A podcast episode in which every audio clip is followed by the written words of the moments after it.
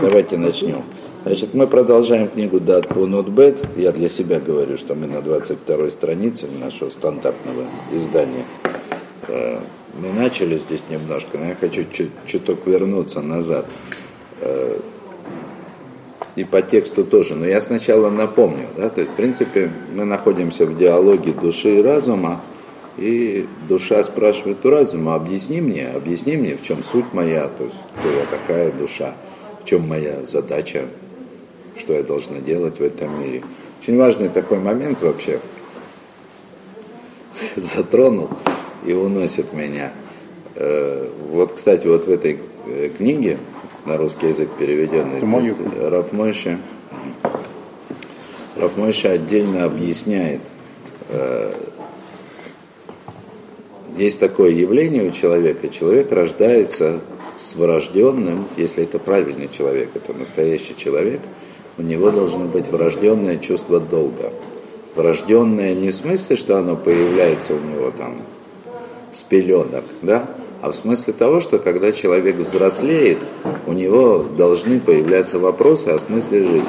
Если ему еще ребенком смысл жизни не объяснили, то у него эти вопросы должны появляться то у человека должно быть ощущение, у нормального, у хорошего человека, должно быть ощущение вопроса, что он живет не просто так, а зачем-то, и он хочет понять, зачем он живет.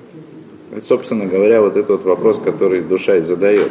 Она говорит не только, кто я такая, что я такое, да? она говорит еще и в чем моя задача в этом мире. Это просто, просто элементарная вещь. И прежде чем, раз уж мы это затронули, прежде чем мы пойдем дальше по этой книжке, я должен сказать, что с этого надо начинать. Буквально. То есть с того, что человек должен дать себе такой подарок, сидеть в тишине и размышлять, что он собой представляет и ради чего он живет. Для того, чтобы эти вопросы у него возникали. Это ощущение у человека, оно должно быть фундаментальным. И, как мне кажется, обосновывается оно элементарно. Очень просто. Потому что все начинается с того, что человек осознанно или подсознательно знает, что он существует. То есть я есть. Как Декарт говорил, вот я мыслю, следовательно, я существую. То есть как бы э, есть такой непреложный факт осознания человеком своего существования. То есть это для него как бы абсолютно неоспоримая вещь. Я есть. И дальше он начинает как бы уже рассматривать этот мир. Э, вот. Другое дело, что люди забывают о том, что они начинают с того, что они есть. Но это только одна сторона. А вторая сторона, у человека есть ощущение, что его существование, вот то, которое у него есть, оно, оно не, не имеет настоящего обоснования он как будто бы живет в подарок. Человек живет с этим осознанием. Не будь этого, точнее не с осознанием, а ощущением. Большая разница между тем, что это просто ощущение или это осознание. Потому что ощущение это приводит человека к тому, что он боится всего. Боится темноты, боится неизвестности, боится любой угрозы. А потом этот страх, он толкает его на любые преступления.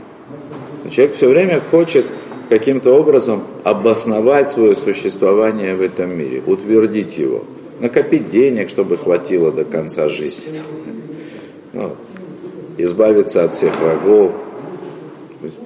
Человек знает о том, что он есть, и знает о том, что он в любой момент может исчезнуть. Это как бы фундамент. И я так думаю, насколько я вообще понимаю происходящее, именно осознание того, что я есть, с одной стороны, и с другой стороны, то, что я могу в любой момент исчезнуть, вызывает у меня вопрос, что я должен в этом мире делать. И не бытовой вопрос, не простой, не так, как его задают обычные люди и отвечают на него по-простому, в смысле, э, вот я должен обустроиться там, то получить специальность, найти работу, купить пистолет, еще что-нибудь такое сделать. Да? То есть это, это вопрос по-настоящему человек должен задать себе этот вопрос и ответить на него фундаментально. То есть он должен прийти к вот этому осознанию, к этому пониманию, что я есть и я могу исчезнуть, не потому что это вот так случайно получилось. Не потому что мы отвлекаем себя от настоящих вопросов удивительно сложной картиной мира, которую нам нарисовала наука. Большой взрыв, значит, произошли от обезьяны, вот это все так случайно получилось. И человек на фоне всего этого, он забывает просто посмотреть внутрь себя, посмотреть, кто я такой, что я такое. А ведь это удивительный, совершенно непознанный феномен самосознания человека. То есть мы что-то знаем об этом, мы можем рассуждать, написано об этом и в философии, Тора об этом говорит. И вот Рафмойша, чтобы он был здоров, в этой книге много говорит об этом и еще в других местах. Но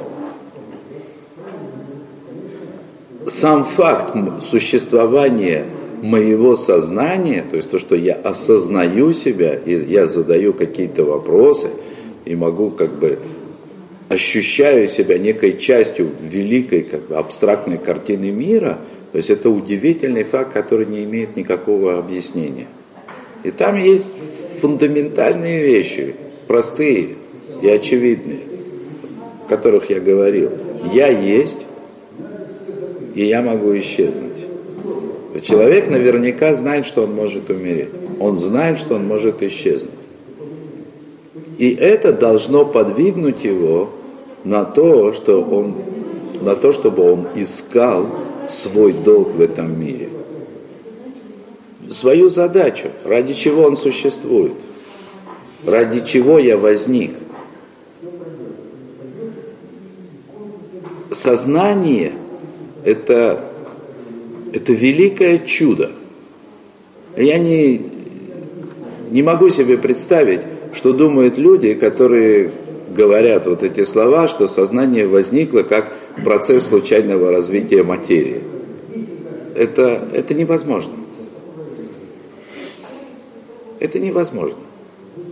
Сознание может быть возникнуть, сознание человека это настолько непостижимое, настолько глубокое явление, что оно может возникнуть только сотворенное другим сознанием.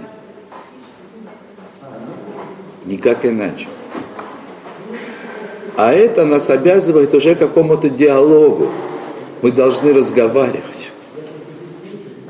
То есть не может быть такого, чтобы некое сознание, некий разум создал меня, создал вот этим, с этим ощущением, что я должен в этом мире что-то делать, причем это глубокое ощущение – это, как я уже объяснил, это начинается не с того, что ой, я кому-то должен, да, что-то у меня в голове крутится, да, я кому-то. Нет. Это все начинается с ощущения, что я есть, и это великолепно, это невероятно. Но я могу исчезнуть, а это страшно. Это ужасно. Значит, я должен что-то делать. То есть само наше бытие, которое которая как бы приносит нам наслаждение своим фактом как бы, того, что вот мы существуем, оно находится под угрозой, и оно требует от нас каких-то действий. Вот это то, о чем как бы спрашивает душа, да? Что, говорит, я тут делаю, да? Я уверен, что люди, которые приходят сюда, они уже интуитивно, они ответили себе на этот вопрос, в смысле ищут, да? То есть как, как можно? Как можно. Но это не значит, что если вот у меня уже появился позыв, да, какой-то там, и я начинаю что-то делать, это не значит, что на этом уже можно остановиться и все хорошо. Вот. То есть это, это требует куда более... Это, это всю, всю жизнь. Всю жизнь. Да? Вот мы учили про Авраама, еще сегодня с, с Божьей помощью, мы сегодня еще с Божьей помощью продолжим по Аврааму, про Авраама, да? Величайший из людей, основатель веры, отец всех верующих, как говорит о нем Талмуд. И какой путь он прошел, как вел его Всевышний, как много Тара говорит об Аврааме. Какой путь он прошел для того, чтобы сама Тара могла засвидетельствовать о нем и поверил во Всевышнего.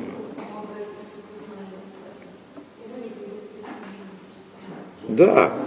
А вот сам факт того, что ты можешь исчезнуть, да, он же, ну, некоторые получается как бы конфликт, да, смысл изучать, ты можешь в любой момент исчезнуть. Но пока жив, надо что-то делать с этим. Что значит смысл изучать, да? В том-то и дело, что вот это вот чувство долга, э, может, я недостаточно это объяснил. Человек есть, да? И человек понимает или как бы осознает, что он может исчезнуть. Есть этот страх у человека, без, без всякого сомнения. Да? И, наверное, для того, чтобы появилось ощущение долга, нужно как бы, чтобы еще и была мысль, что я могу как бы закрепить свое существование. Ну, это очевидно на самом деле. Это очевидно. Это очевидно должно быть. Если меня сотворил разум, способный сотворить, то есть такой разум, который не живет, как я, в ощущении постоянной возможности исчезнуть. Совершенство, настоящее совершенство Всевышнего. Значит, есть в этом какая-то цель, есть смысл, есть замысел. Я имею полное право ждать от него, что у меня есть выход из этой ситуации. Ну так и есть. Это ведь как бы и есть настоящее открытие Авраама, что есть единый Создатель, сотворивший все, совершенный, и что он сотворил ради того, чтобы принести благо. То есть вот это вот состояние, то, что я ощущаю себя как, э, ну, как, подве, ну, как, это, как живущий под угрозой уничтожения исчезновения в любой момент, это неправильно. Это не должно быть так. Я не ради этого сотворен. Значит, надо искать, надо искать пути. Да. Извините, вот это состояние, которое вы сейчас ну, описываете, это можно назвать болеет шува? Почему? Спрашиваю, почему. Почему? Я, я не совсем понимаю, как бы, может быть, да, предысторию, пред, я не совсем, может быть, понимаю предысторию вашего вопроса. Э, почему болеет шува? Это, это вот само, это начало начал. С этим должен жить человек. Я не, я, ну, наверное, я не знаю, я не знаю, что происходит с людьми, которые достигают сознательного возраста, 13 лет, воспитанные в традиции. Я не знаю. То есть я сам как бы Бааль чувак, как вы говорите, да, то есть в смысле, то есть человек, который там, ну, не как Авраам, конечно, да, вот, значит, я человек, который как бы где-то там родился, да, с каким-то багажом, да, к чему-то пришел. Вот. И, и, скажем так, чем дальше я иду, тем больше у меня сомнений, куда я иду, и, и, и тем больше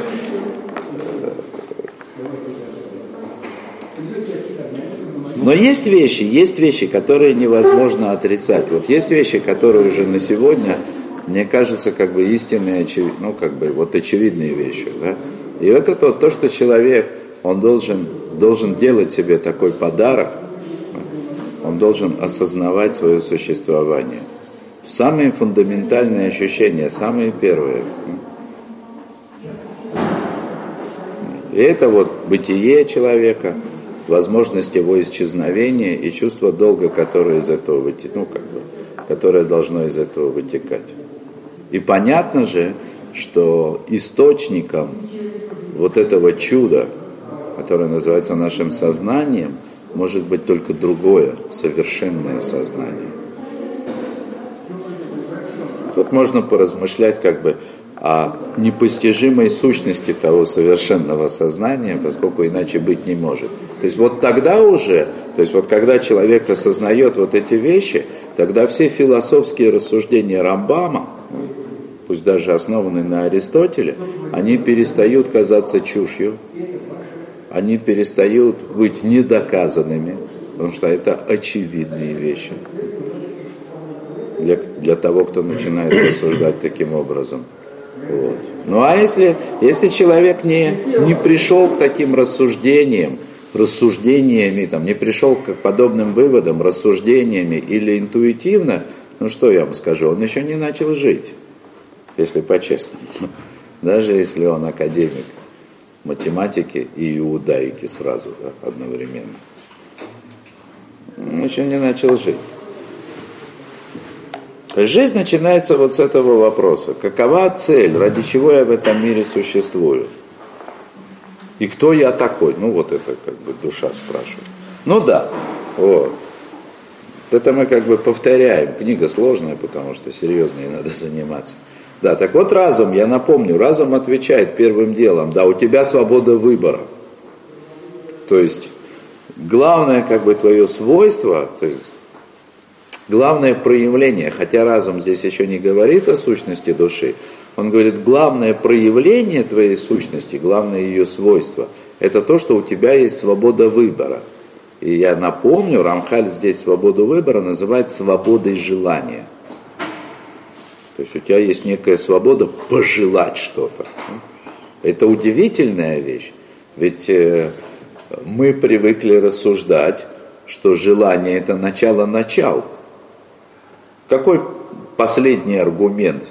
То есть самое глубокое с точки зрения человека обоснование того, что он что-то делает, когда никакая логика не работает. Он говорит, я хочу, в конце концов. То есть мы можем объяснять всякие вещи, да? спрашивают, почему вот ты поступил таким-то, таким-то образом. Да? Человек начинает говорить, вот там, меня этому учит философия, или я там вынужден это делать. Так, приводит всякого рода, так сказать, внешние обоснования, связанные с внешними факторами. Если это ничего не работает и не объясняет, то в конце концов любой человек, практически любой человек становится ребенком и говорит, я так хочу. Все, это исходная точка. Это начало начала. Я так хочу. Сердце подсказало. Хочу это. И Рамхаль нам хочет объяснить, что на самом деле желание это не начало начала, человека. А истинная свобода человека, она находится в том, что он имеет возможность выбирать, что желать, а что не желать. И к этому мы движемся. К этому мы движемся. Давайте почитаем. Тут. Снова, это будет небольшое повторение. Шестой пункт говорит разум.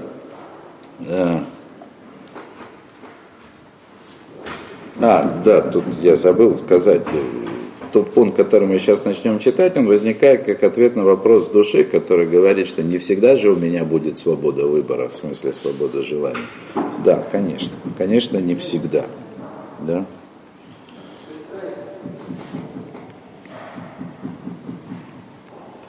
Вот. И более того, вот эта вот свобода желания – которая так важна для человека в этом мире, это вообще явление временное. Мы увидим, что, э, скажем так, свобода желания, которой человек обладает, в отличие от всех остальных созданий этого мира, она э, делает человека э, одновременно высочайшим из всех созданий этого мира и самым последним.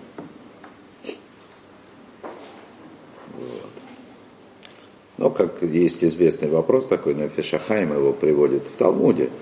Значит, Талмуд задается вопросом, кто выше, человек или ангел? Которые говорят, что человек выше, чем ангел, есть которые говорят, ангел выше человека. А на самом деле и то, и другое, Диврей Лаким Хайм, все это слова Бога Живого, и все это верно. И почему это человек одновременно и выше ангела, и ниже ангела? Потому что у него есть свобода желания. Вот. Свобода желания делает его самым низменным созданием в этом мире, потому что человек единственное существо в этом мире, которое способно поступать против Всевышнего. То есть ни одно создание в этом мире, оно не может отказаться от исполнения возложенной роли на него, сказав «я не хочу». Может только человек. То есть он может вести себя как, как маленький капризный ребенок. Не хочу.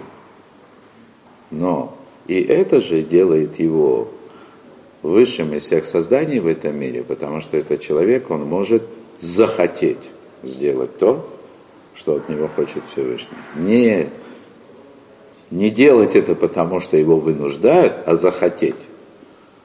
Но для этого нужно захотеть. Это вот свобода желания человека. Человек может захотеть исполнить то, что ждет от него Всевышний. Там вся свобода выбора. О, и вот об этом Рамхали говорит, об этом говорит разум. Зевадая макор решен шамимену колин неолам. Понятно, что именно это, это первый источник, из которого возникают вообще все аспекты, все детали этого мира. Да? То есть все, что в мире да, происходит, закручено вокруг свободы желания человека. В других книгах Рамхаль очень долго объясняет. То есть там, где он говорит о Кабале, в, с огромным количеством подробностей объясняет древо сферот и развитие как бы этих идей, он неустанно повторяет, что все это делается для того, чтобы в конце концов возникло создание, обладающее свободой желания. Все это сделано для того, чтобы появился некто, кто будет выбирать, что ему пожелать. То есть все закручено вокруг этого. Изначально в сотворении мира. О, Валькен хафеца не леваэрах веньяна зебейр эйтов. И поэтому хочу я это объяснить тебе очень подробно. Вот, и прежде всего сообщу тебе, значит, как бы, что как бы дает тебе возможность, что дает возможность существовать вот этой самой свободе выбора. Напомню, это не простой вопрос, может быть, его еще нужно объяснить. Ведь я говорил, я говорил на прошлом уроке, что вот эта вот свобода выбора или свобода желания, она делает человека по-настоящему подобным Создателю. Вот в нашем понимании, насколько мы это все, так сказать, можем... Я еще раз объясню. Рамхаль говорит чуть дальше, мы это уже говорили, что все это приготовлено в сферот. Ну, сферот. Сферот это качество Всевышнего. Качество, через которое непостижимое совершенство Всевышнего проявляется в этом мире. И у нас есть первое качество, то, о котором мы говорим и не говорим, а которое есть, но оно непостижимо. То, что называется кетер. Это желание. Желание, которое возникло ниоткуда. По-настоящему свободное желание. Значит, поэтому важно очень это понять что когда мы говорим о подобии человека Создателю, в смысле о том, что человек несет в себе подобные качества, в которых проявляется и Создатель в этом мире, то есть человек это тоже такое древо сферот, об этом еще будет подробнее. Да? Главное это не то, что мы видим, а то, что мы не видим. Я поясню. Да? Э, есть как бы сферот, который называется Мохин мозг или разум этого мира. Хохма бина да. Кетер не обязательно причисляется к ним, есть там всякие варианты. То есть это как бы, насколько это вообще все может быть понято, такой понятный человеку разум. Есть хохма, бина, дат. Да, вот эти вот понятия, что такое хохма, что такое бина, что такое дат, мы можем применить и к человеку. Более того, это проявляется даже на физиологическом уровне, что законно. То есть тело, устроено, тело человека устроено таким образом, что мы видим три главные составляющие его мозга. Есть правое полушарие, есть левое полушарие, есть мозжечок. Это соответствует хохма, бина, да, тут, тут и сомневаться не о чем. Значит, когда мы говорим об этом о самом высочайшем качестве проявления Всевышнего, которое называется кетер или роцин, а, мы не видим его в человеческом теле. Во всяком случае, нет ничего такого, что могло бы претендовать на эту роль. Если хохма бина дат, это мозг. Да, ну что кетер, что кетер? Кусок кости, шевелюра, лысина. Понятно, что это не, Царей венчают короной, потому что хотят как бы вот показать, что это человек, который больше, чем просто человек. Просто вдумайтесь, как люди подчеркивают величие или э, богоизбранность друг, одну как бы человека среди своих, одевает его на голову корону. Понятно? Же очевидно. То есть на каком-то там глубинном уровне подсознательном, да, то есть человек понимает, что настоящий человек, вот Большой человек, у него должно быть что-то, так сказать, выше мозга. Или на, на православных иконах мы видим, да, то есть они рисуют нимбом. Не, не смейтесь, да? Это одно из... Э, кетер. Это все тот же кетер, да? В смысле то, что играет роль кетера, да? Акиф. Окружающие света. То есть то, что влияет на человека, но находится как бы вот выше его. Так вот это свобода желания на самом деле, которую человек может приобрести, которую человек может реализовать в этом мире. То есть человек может в этом мире стать таким, что он реализует свою свободу желания, что он будет поступать, выбирая, что желать, а не действуя как животное, не используя все свои человеческие преимущества только для того, чтобы реализовывать свои животные желания. Какими бы возвышенными они там ему самому не казались. Свобода выбора желаний.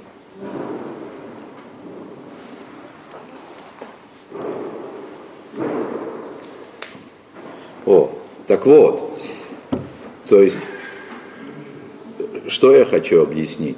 То есть вот эта вот способность к свободному желанию, настоящая свобода желаний, это, это вот то, что на самом деле должно роднить человека с образом Создателя в куда большей степени, чем то, что у человека есть руки и ноги, и они соответствуют качествам там, хесед и гбура, или есть полушария мозга, которые соответствуют.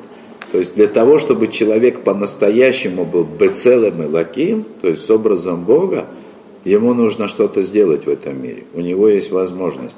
И эта вещь, то есть само, сам факт, что у человека может быть способность к этому, он поражает воображение. Объясню.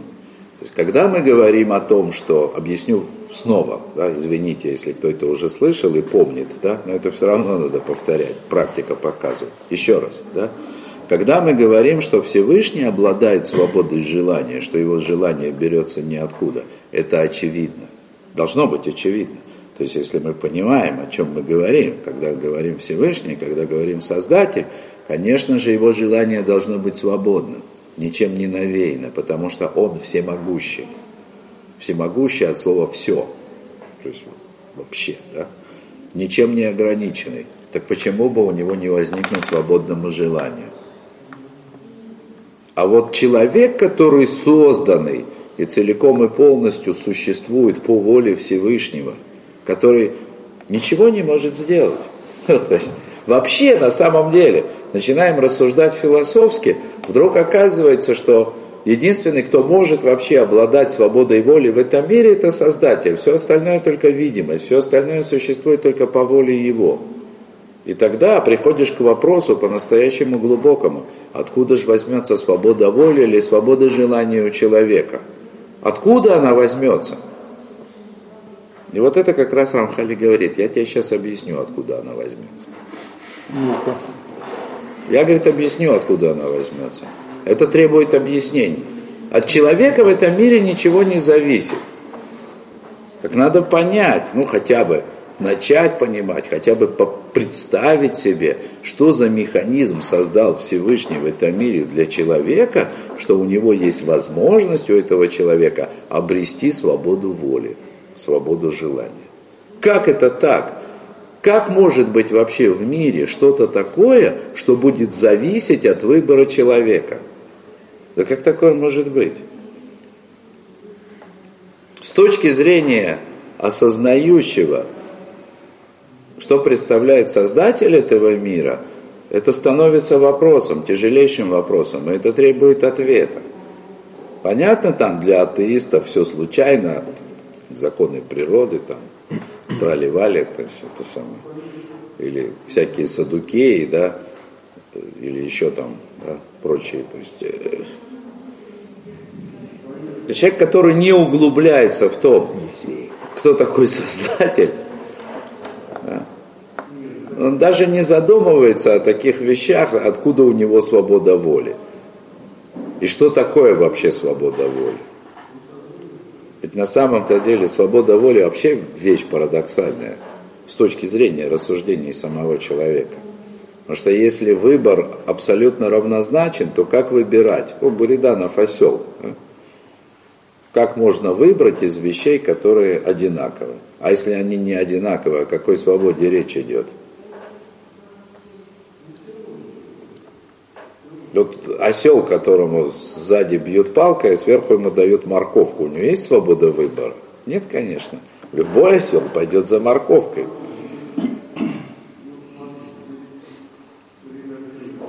Для этого не надо быть человеком. Это не свобода выбора.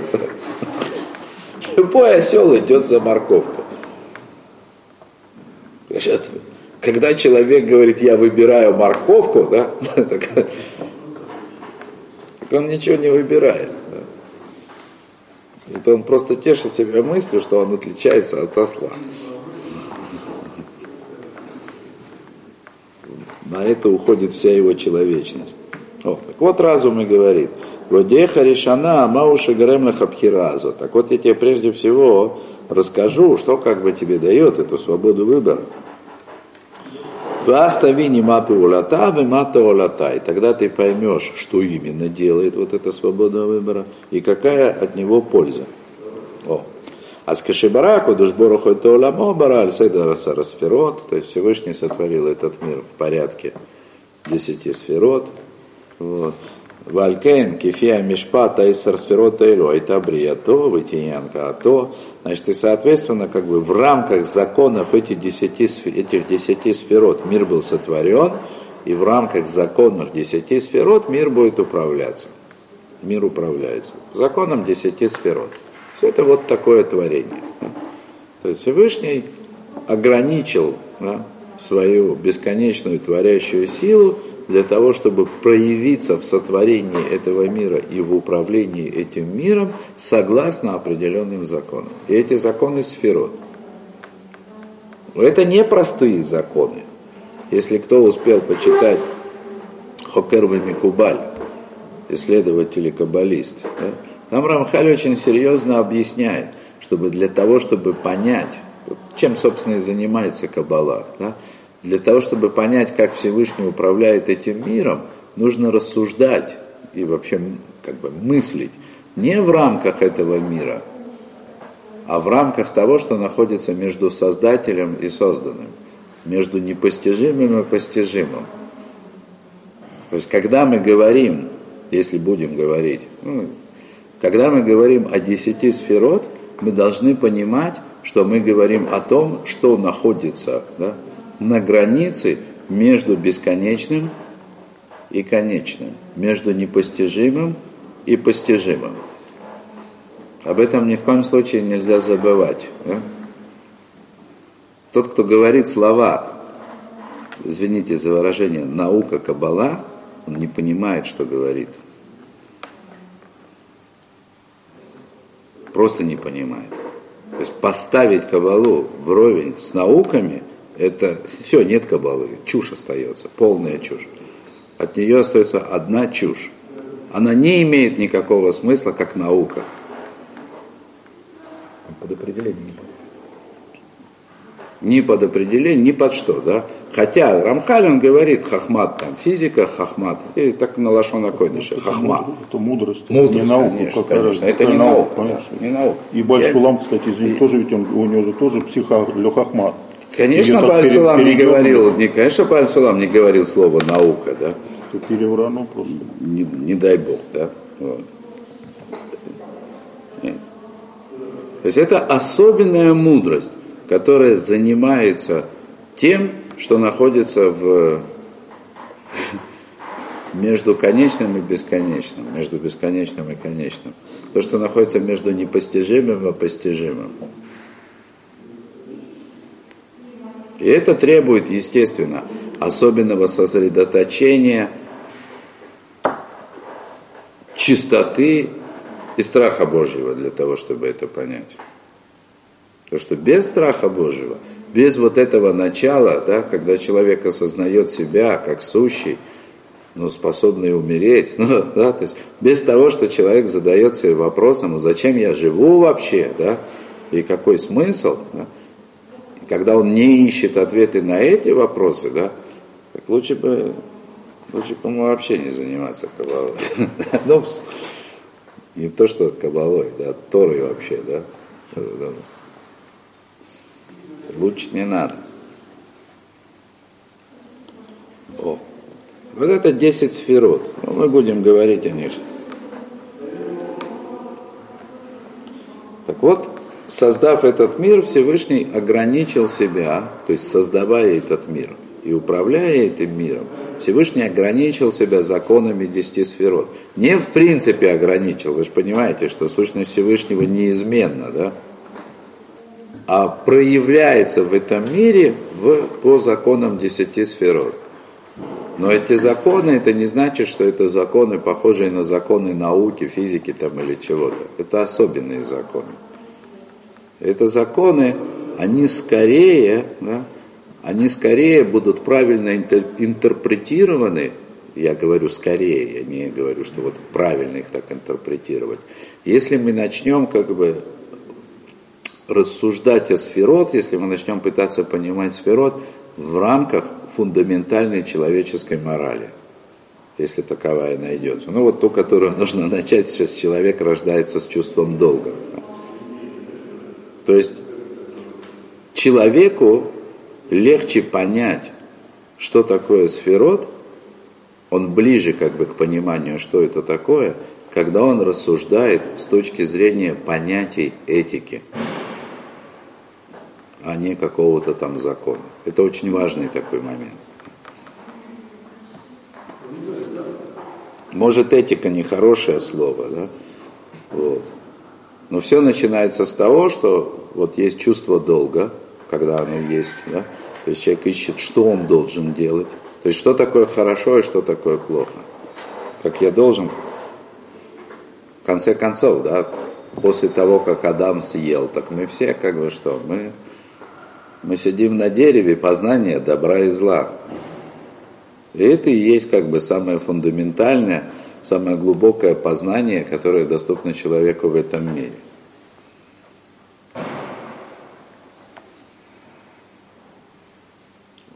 О, так вот, когда захотел он благословенный, чтобы появилось создание, обладающее свободой выбора, да, так вот он постановил по желанию своему, это часть его желания, проявление его желания, что будет он действовать не по своему желанию, да, а по тому, как будут готовы получающие. То есть, когда Всевышний сотворил этот мир до определенной степени, да, до определенной степени совершенства, да, значит, он сотворил его с таким законом, что теперь Всевышний будет действовать, идя навстречу того, что попросит человек.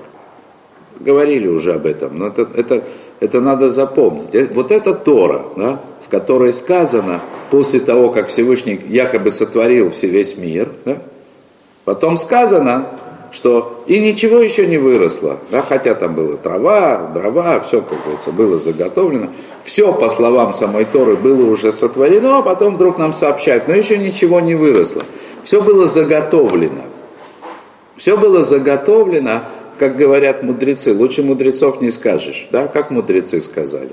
Мудрецы сказали, предвидел Всевышний поступки праведных и поступки злодеев. Что значит предвидел? То есть все, что могут вызвать поступки праведных или злодеев, все готово, но не реализовано.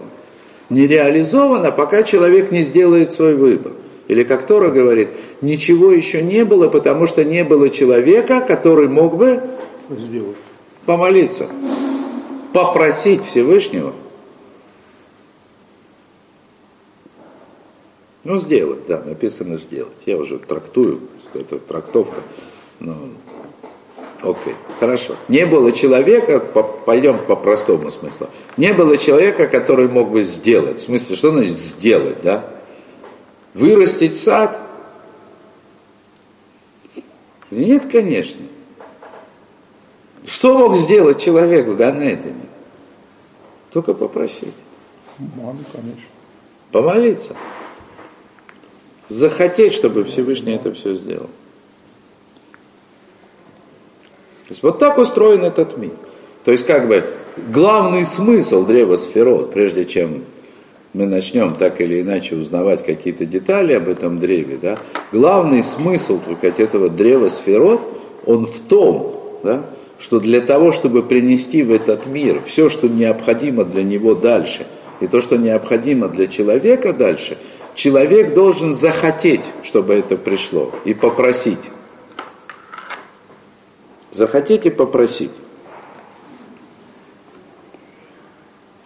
Высота иньяна зенит БРБ посок, и как бы суть, как бы это явление, оно объясняется в стихе.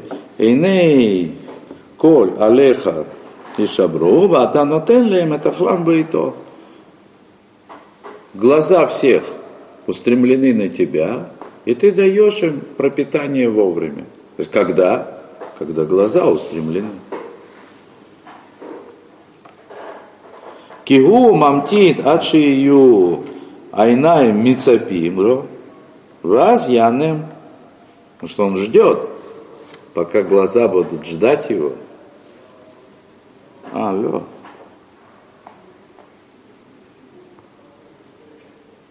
Глаза. Вим ляв, луию магдим леем, а если нет, так он не даст им. Убьет шиу эйна паэль или элифьярацона микабли мимену, у яхоли йотша микабли маэлю ебарасанам лаво или вакешолю. И поскольку Всевышний решил, мы про замысел сейчас говорим, что он будет действовать согласно желанию получающих, значит, может быть такое, что получающие, в смысле, те, кто должен получить, они захотят прийти это получить, а могут и не захотеть могут и не захотеть. Велахен ништана пеулята мацы лефирационам. И поэтому изменяются действия Создателя согласно желаниям человека. Кигу эйнейна эла миштаве тамит рационам. Потому что Всевышний всегда делает только одно. Он соответствует желанию получающего. Как зеркало, как мультик про енота, помните? В отражении смотрел. Улыбнись, и она к тебе не раз еще вернется. Творец тень твоя, говорит царь Давид же. Вот это, кстати говоря, да, то есть вот этот момент, я вам сейчас напомню, да, чтобы вы поняли, значит, насколько это все грандиозно. С этого в некотором смысле завуалированно начинает Рамхаль дат Твунот, когда говорит о том, о, там цель постижения единства Всевышнего, насколько мы вообще можем постичь, да? И там, значит, он с самого начала приводит стих, цитирует стих, который говорит со всей очевидностью о единстве Всевышнего, и он этот стих обрывает, я вам опять напоминаю, да? Значит, там он цитирует этот стих оборван. Он говорит, «Ваида таем вешевота алливавеха киашем элаким». Здесь он тоже его цитирует, и, и другие цитируют. И, и узнаешь ты в тот день, а этот день он и этот тоже, да, и поймешь всем сердцем своим, что Ашем, он Элаким. Ашем, то есть четырехбуквенное имя Всевышнего, он же Элаким, который Бог судья и Бог творения. То есть такое впечатление, что мы должны понять, что Ашем он Элаким, и Ашем он, то есть Всевышний он Элаким, то есть Бог судья и Бог творения, и он же четырехбуквенное имя Всевышнего. Вот. Два имени Всевышнего. Понятно, что сегодня полно найдется людей, которые скажут, что это два разных идола, там разных племен этих семитов, которые, значит, слепили потом из... Глупые были семиты, что там, собрали легенды и даже не удосужились дать одному человеку отредактировать, чтобы убрать противоречия, да, там, назвать Бога одним именем там или что-то такое там, да, как-то, в общем, неважно, да. Может, это уже и устарело с научной точки зрения, а я смеюсь над, значит, призраками, неважно. Вот. Так вот, Всевышний называется разными именами, значит, проявляется в разных ипостасях, проявляется через разные качества, понятно. Вот. Это как бы само по себе это не, не так уж страшно. Страшно вот что, что нам известно два проявления Всевышнего, которые чаще всего вместе и соседствуют. Да? Вот эти вот два имени, Ашем, Гу, Айлаким, то есть четырехбуквенное имя, Он и есть Илаким – чаще всего в Торе они употребляются один за другим. Ашем и Лаким, такое двойное имя, или как имя и фамилия, да, то есть это сразу двойное имя. Да? А ведь они противоречат друг другу. Потому что четырехбуквенное имя Всевышнего – это то имя, которому мы взываем, когда просим прощения за самые непростительные грехи.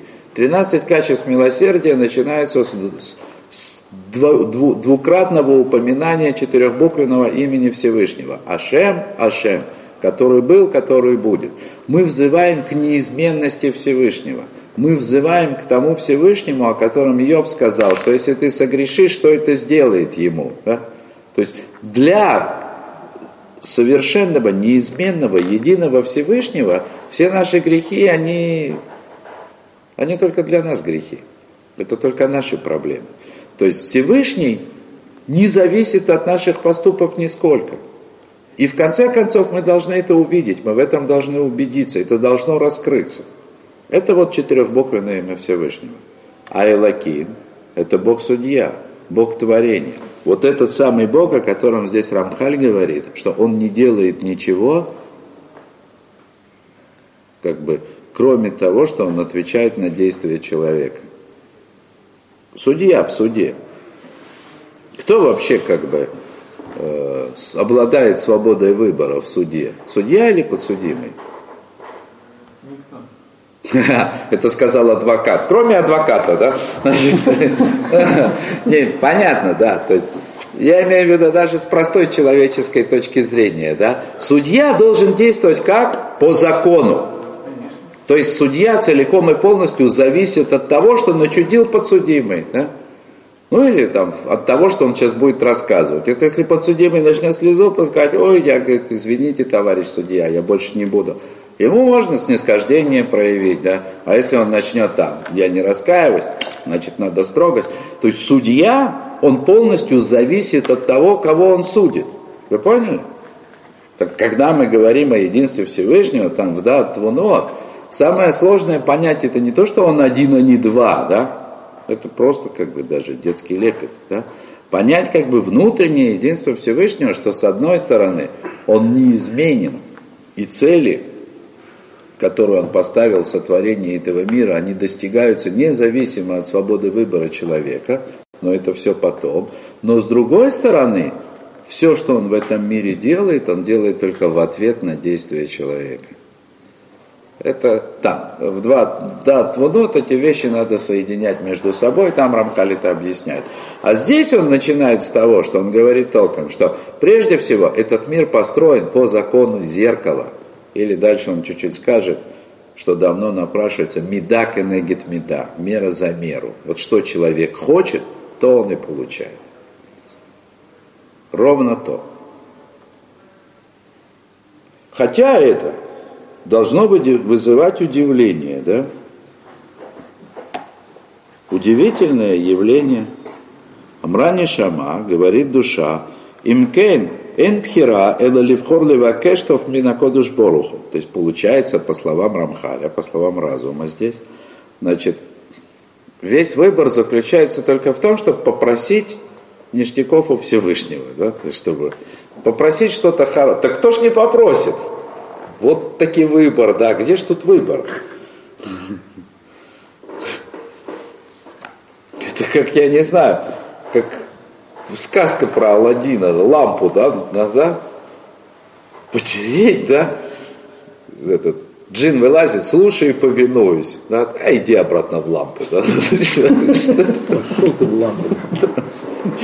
Чтобы я тебя, глаза тебя больше не видели, да.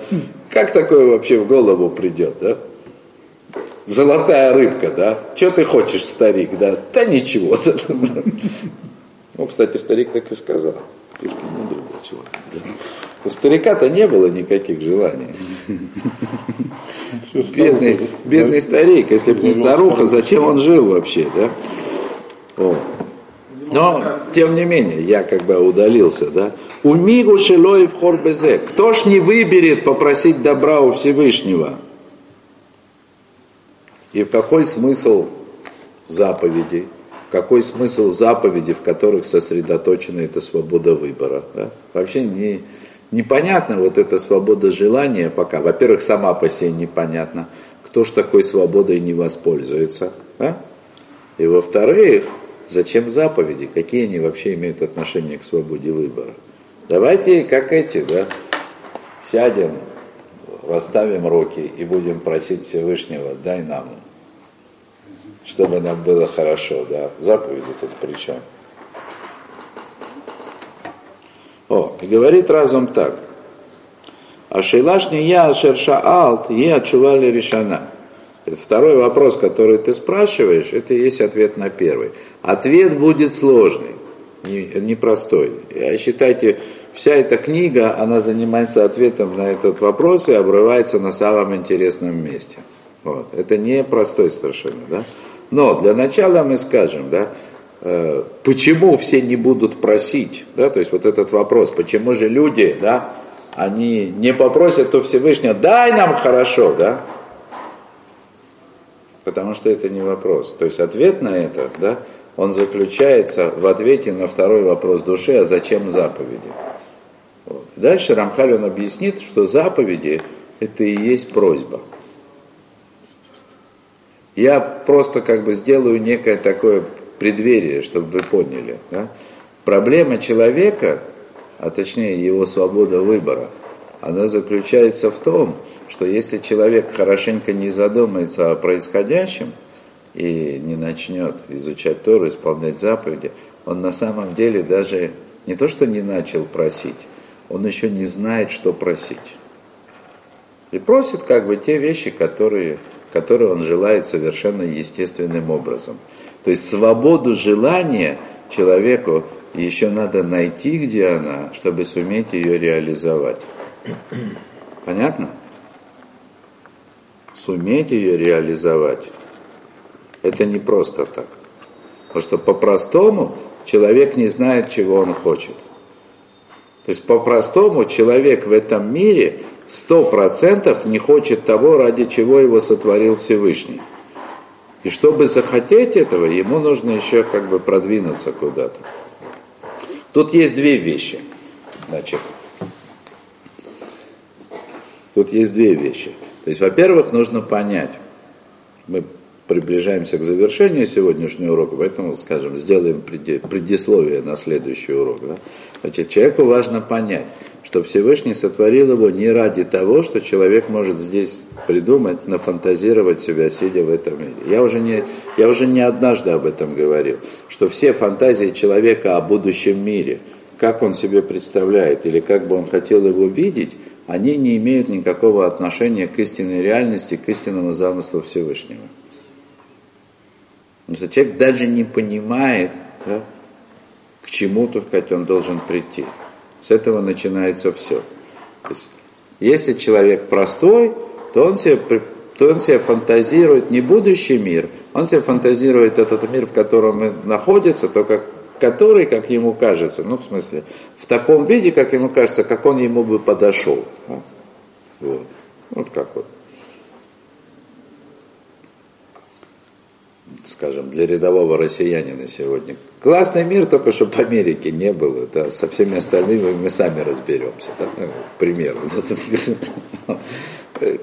Для американцев там еще что-то. То есть у каждого человека у него свои фантазии, да, как нужно подчистить, да, под, под, подстроить этот мир для того, чтобы он меня устраивал. Но это же, это человека устраивает здесь и сейчас. Ну, завтра еще будет устраивать.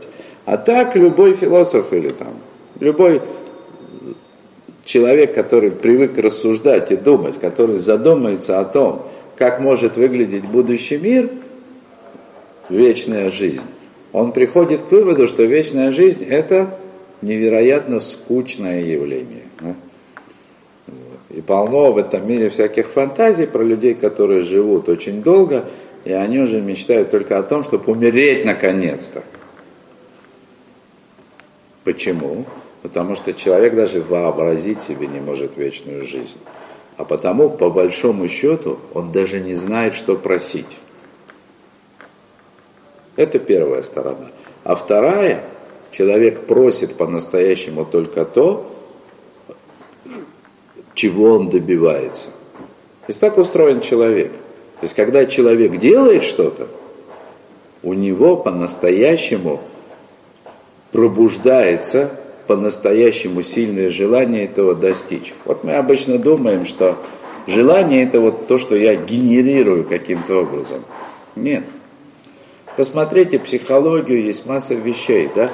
Человек хочет получить то по-настоящему, к получению чего прикладывает усилия. То есть так устроен человек, что его желания по-настоящему становятся сильными – овладевают этим человеком, это желание по-настоящему, тогда, когда он живет ради реализации этого желания. То есть мы говорим, желание это, это такой первый позыв, да, вот хочется мороженого. Да? А вот встань, пойди там, сработай, в очереди постой, сделай что-то для этого, о, вот тогда ты действительно захочешь мороженого. То есть вплоть до того, что я говорил уже когда-то, Рав Бородянский, что продлит Всевышний его годы. Он объяснял такую вещь фундаментальную, да, говорит, что мы, религиозные люди, верующие, мы должны понимать, что все от Всевышнего. Все, что от человека нужно, это помолиться. Но кроме того, мы знаем, что есть такое условие иштадлут, иштадлут, э, приложить старания. Да? То есть у человека нет такой опции – помолиться и на поле взойдет урожай. Нет, надо ямку копать, семечки бросать, пахать, сеять, а потом молиться. Что за притча? Вот. Есть объяснение, да, но есть и, и то, что сказал Рав Бородянский, от этого никуда не, не денешься, да. Он сказал, в Иштадлуте тоже молитва. Когда человек прикладывает старание, вот тогда он молится. Тот, кто молится и не работает, он еще не молится. Ты приложи старание, вот тогда молитва становится молитвой. Это очень глубоко о психологии человека, понятно? То есть, чтобы вы поняли, да, то есть как бы начало ответа на вопрос, да, проявить желание, это не значит сказать, да я не против. Это не могу копать, могу не копать. Да. Понятно? То, на этом остановимся.